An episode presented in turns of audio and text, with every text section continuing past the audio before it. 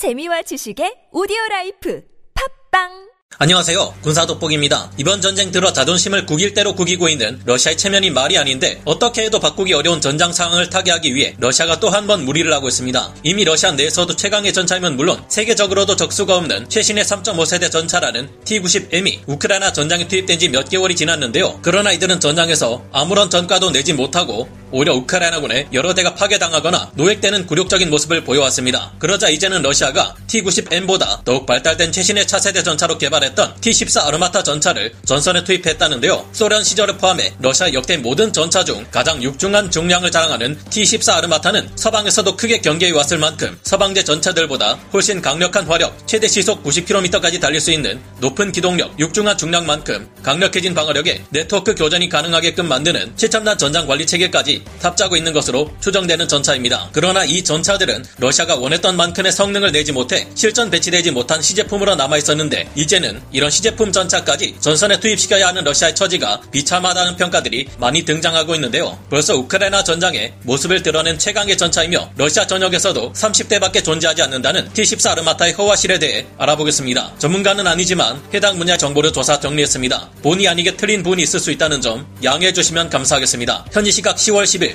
여러 오신트 보도를 통해 알려진 바에 따르면 우크라이나 동부 전선의 가장 치열한 격전지 루안스크주 접경 지역에서 러시아군의 차세대 3.5세대 전차라는 T-14 아르마타가 모습을 드러냈다고 하는데요. T-14 아르마타가 출현한 지역은 루안스크시의 동쪽 23km 지점 우크라이나 국경선에서 불과 2km밖에 떨어져 있지 않은 로스토프스카야주 국경의 마을 중 하나인 미타킨스카야입니다. 그런데 이 전차에서 특이한 점이 발견되었는데요. 보통 전선에 투입된 러시아군의 전차들이 모두 가지고 있는 피하 식별용 전술 부호인 Z, V, O 등의 표식이 보이지 않는다는 것입니다. 너무 급하게 투입된 탓에 전술 보호로 표기하지 않았던 걸까요? 이유는 알 수 없지만 개전 이래 최초로 전장에서 발견된 이 T-14 아르마타 전차는 세계 표준 전차 분류로는 3.5세대급, 러시아식 분류에 따르자면 5세대급 전차에 해당하는 차세대 전차로 러시아가 확보하고 있는 모든 전차 기술의 집약체, 서방 세계의 전차 모두를 위협할 무시무시한 세계 최강의 전차로 여겨졌던 물건입니다. T-14 아르마타 전차는 크기에서부터 구소련제 전차들인 T-72 B3나 T-80 BVM 전차들 정도는 꼬마로 보이게 만들 만큼 거대한 차체와 포탑을 가지고 있는데요. 이 때문에 전투 중량이 모든 러시아 전차 중 가장 무거운 53톤에 이르며 M1A2 에이브람스 전차의 44 구경장 포신이나 우리군의 K2 흑표 전차가 탑재하고 있는 55 구경장 120mm 활강포의 화력을 30%나 상회하는 2A82 125mm 활강 포신을 갖추고 있다고 선전되어 왔습니다. 게다가 완전 자동화된 사격 통제 장치를 갖추고 있어 기동 중에도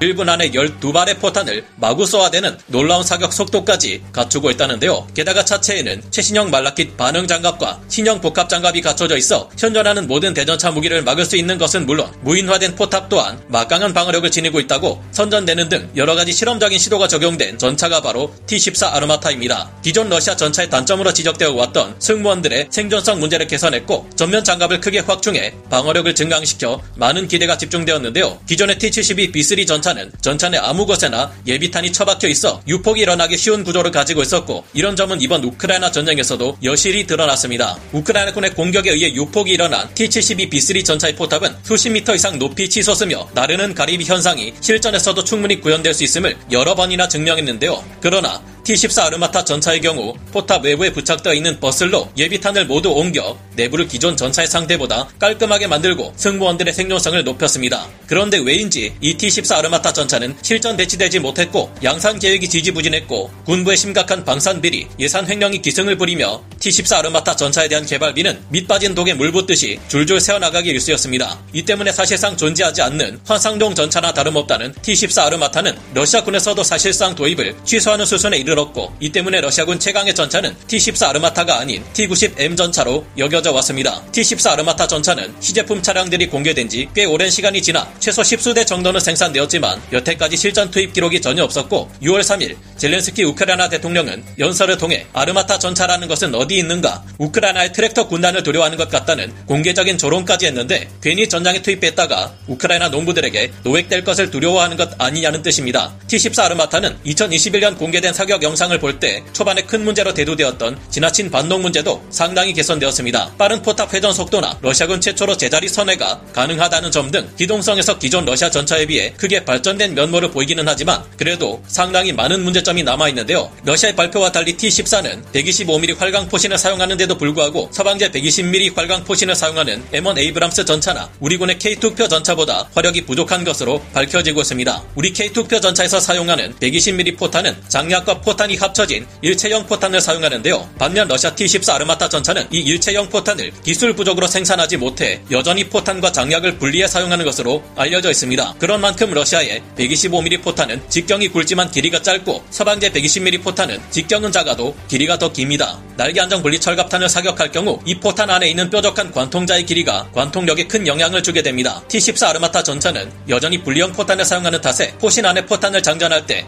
앞에는 포탄, 뒤에는 장약을 넣어야 하는 만큼 포탄의 길이가 짧고 관통자의 길이 또한 짧게 만들 수밖에 없는데요. 이 때문에 T-14 아르마타의 125mm 포신은 더 큰 구경의 포탄을 사용해도 더 짧은 관통자의 길이로 인해 관통력이 그만큼 떨어지게 되는 것입니다. 게다가 러시아의 주장과 달리 T-14 아르마타의 포탑은 빈 깡통 수준일 것으로 추정되고 있습니다. T-14 아르마타 전차의 크기는 무게가 종류에 따라 무려 60톤에서 70톤을 상회하는 미국의 M1A2 에이브람스 전차와 비슷한데 무게는 10톤이나 가볍다고 알려져 있는데요. 아예 방어력을 포기한 듯한 T-14 아르마타 전차의 포탑 설계도를 보면 역시나 포탑의 장갑을 줄여 무게를 가볍게 했을 것을 뻔히 짐작할 수 있는 수준입니다. 얼마나 약할 것으로 추정되냐 하면 포탑 전면이 보병 전투 장갑차의 30mm에서 40mm 기관포조차 막지 못하고 RPG-7 같은 구식 보병 휴대 대전차 화기를 정면에서조차 잘 막지 못할 것으로 염려될 정도입니다. 물론 T-14 아르마타 전차의 포탑은 무인화되어 있으며 승무원들은 포탑이 아닌 차체에 모두 탑승합니다. 그리고 T-14 아르마타의 차체는 기존 러시아 전차에 대비해 20%가량 더 길게 만들고 전면 장갑을 크게 강화했다고 하며 승무원실에는 두꺼운 티타늄 격벽을 추가로 설치해 이스라엘의 최강 전차 메르카바 전차가 그런 것처럼 승무원의 생존성을 극대화했다고 하는데요. 그러나 결국 약한 장갑을 갖춘 T-14 아르마타의 포탑이 파괴될 경우 반격 능력 및 전투 능력을 상실하는 것이기에 도망치는 것밖에 할 수 있는 것이 없어진다는 말입니다. T-14 아르마타의 포탑에는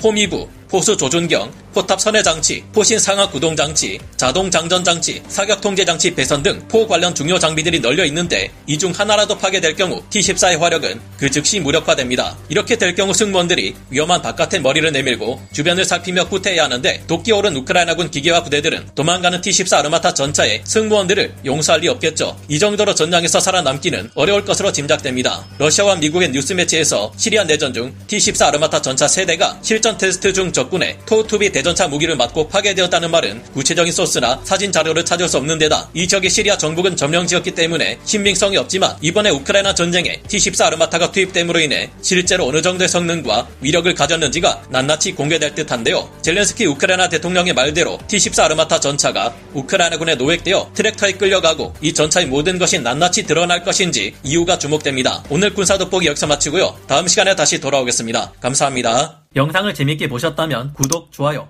알림 설정 부탁드리겠습니다.